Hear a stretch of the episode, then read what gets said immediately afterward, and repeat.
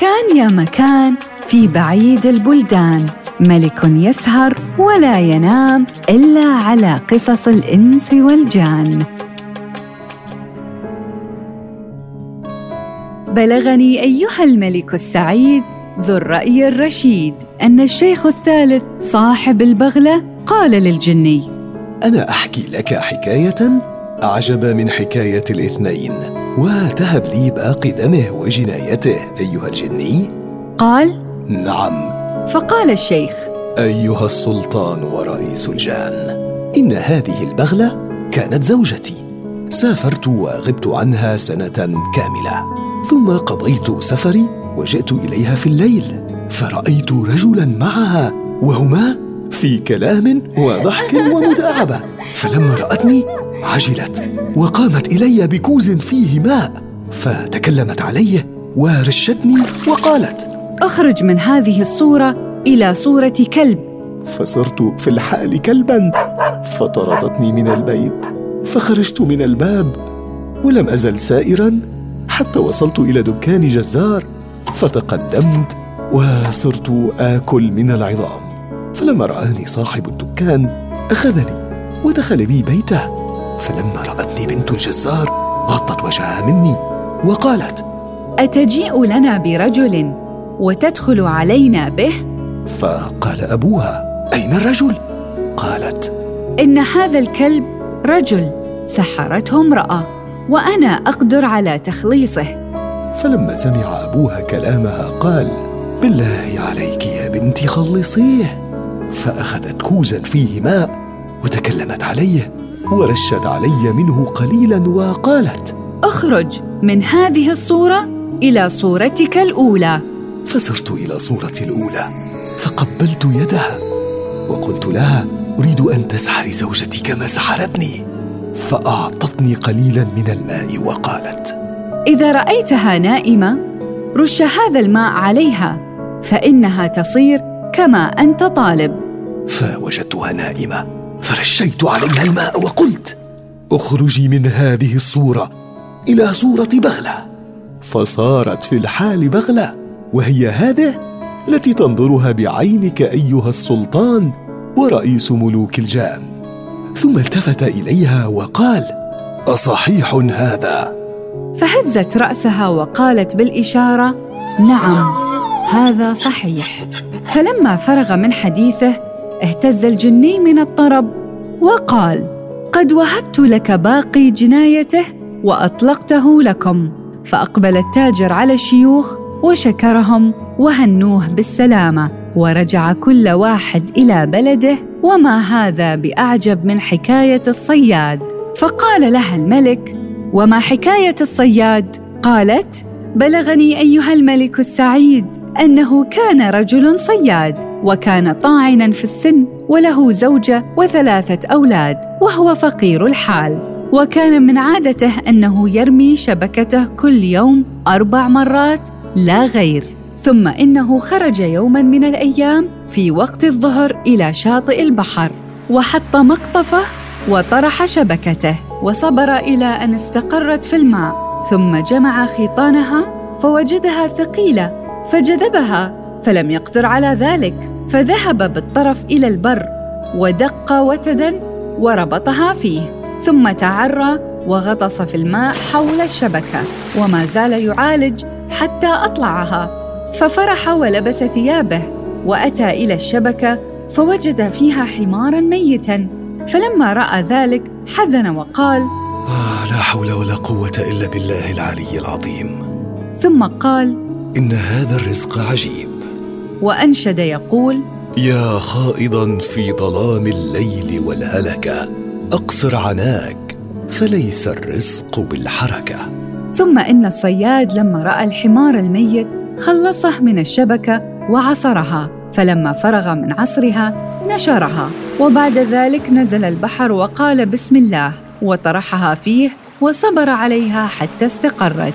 ثم جذبها فثقلت ورسخت أكثر من الأول فظن أنه سمك. فربط الشبك وتعرى ونزل وغطس ثم عالج إلى أن خلصها وأطلعها على البر. فوجد فيها زيرا كبيرا وهو ملآن برمل وطين. فلما رأى ذلك تأسف وأنشد قول الشاعر. يا حرقة الدهر كفي إن لم تكفي فعفي فلا بحظي أعطى. ولا بصنعتي كفي. خرجت أطلب رزقي فوجدت رزقي توفي.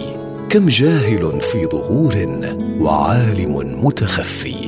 ثم إنه رمى الزير وعصر شبكته وصبر عليها حتى استقرت وجذبها فوجد فيها شقافه وقوارير فأنشد قول الشاعر هو الرزق لا حل لديك ولا ربط. ولا قلم يجدي عليك ولا خط.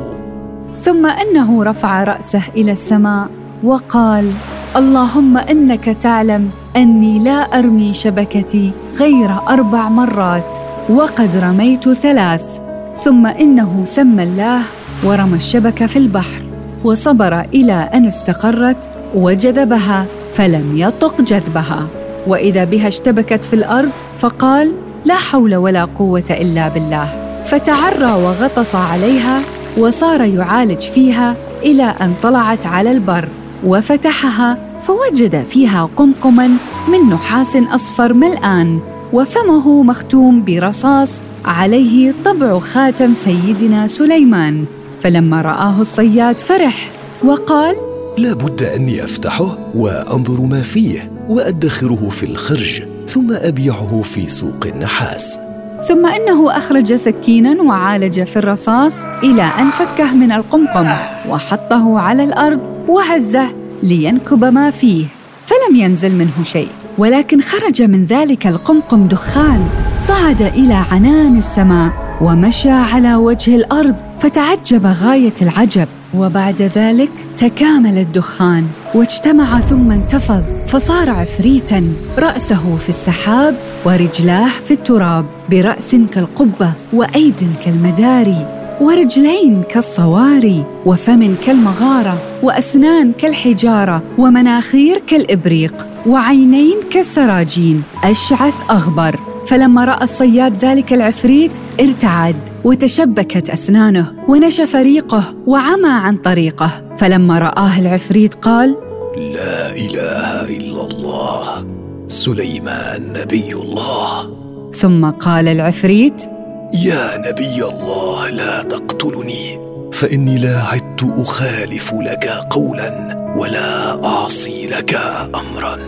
فقال له الصياد أيها المارد أتقول سليمان نبي الله؟ وسليمان مات من مدة ألف وثمانمائة سنة ونحن في آخر الزمان.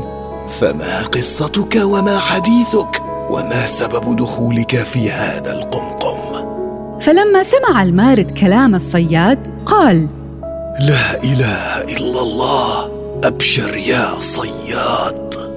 فقال الصياد بماذا تبشرني؟ فقال بقتلك في هذه الساعة أشر القتلات. قال الصياد تستحق على هذه البشارة يا قيم العفاريت زوال الستر عنك يا بعيد لأي شيء تقتلني وأي شيء يوجب قتلي. وقد خلصتك من القمقم ونجيتك من قرار البحر وطلعتك إلى البر. فقال العفريت تمن علي. أي موتة تموتها وأي قتلة تقتلها؟ فقال الصياد ما ذنبي حتى يكون هذا جزائي منك. قال العفريت اسمع حكايتي يا صياد. قال الصياد قل وأوجز في الكلام فإن روحي وصلت إلى قدمي. قال المارد اعلم أني من الجن المارقين وقد عصيت سليمان بن داود أنا وصخر الجن. فأرسل لي وزيره آصف بن برخيا فأتى بي مكران وقادني إليه وأنا ذليل على رغم أنفي وأوقفني بين يديه. فلما رآني سليمان استعاذ مني وعرض علي الإيمان والدخول تحت طاعته. فأبيت فطلب هذا القمقم وحبسني فيه وختم علي بالرصاص وطبعه بالاسم الأعظم. وأمر الجان فاحتملوني وألقوني في وسط البحر. فأقمت مئة عام وقلت في قلب كل من خلصني اغنيته إلى الأبد. فمرت الماية عام ولم يخلصني أحد. ودخلت علي ماية أخرى فقلت كل من يخلصني. فتحت له كنوز الأرض فلم يخلصني أحد. فمر علي أربعمائة عام أخرى فقلت كل من خلصني أقضي له ثلاث حاجات فلم يخلصني أحد فغضبت غضبا شديدا وقلت في نفسي كل من خلصني في هذه الساعة قتلته ومنيته كيف يموت وها أنت قد خلصتني ومنيتك كيف تموت. فلما سمع الصياد كلام العفريت قال يا لله العجب أما جئت أخلصك إلا في هذه الأيام؟ ثم قال الصياد للعفريت اعف عن قتلي يعفو الله عنك ولا تهلكني يسلط الله عليك من يهلكك. فقال المارد لا بد من قتلك فتمنى علي أي موتة تموتها. فلما تحقق ذلك منه الصياد راجع العفريت وقال اعف عني إكراما لما أعتقتك. فقال العفريت وأنا ما أقتلك إلا لأجل ما خلصتني. فقال له الصياد يا شيخ العفاريت هل أصنع معك مليحا فتقابلني بالقبيح؟ ولكن لم يكذب المثل حين قال فعلن جميلا قابلون بضده وهذا العمر من فعال الفواجر.